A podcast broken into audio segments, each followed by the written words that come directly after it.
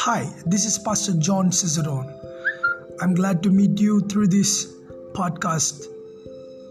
Our life is based on faith factor. The Bible says, without faith it is impossible to please God. He who comes to Father must believe he is, and he is the rewarder of those who diligently seek him. Do you know how faith comes? Faith comes by hearing and hearing by the word of God. And without faith, it is impossible to please God. He who comes to Father must believe He is, and He is the rewarder of those who diligently seek Him.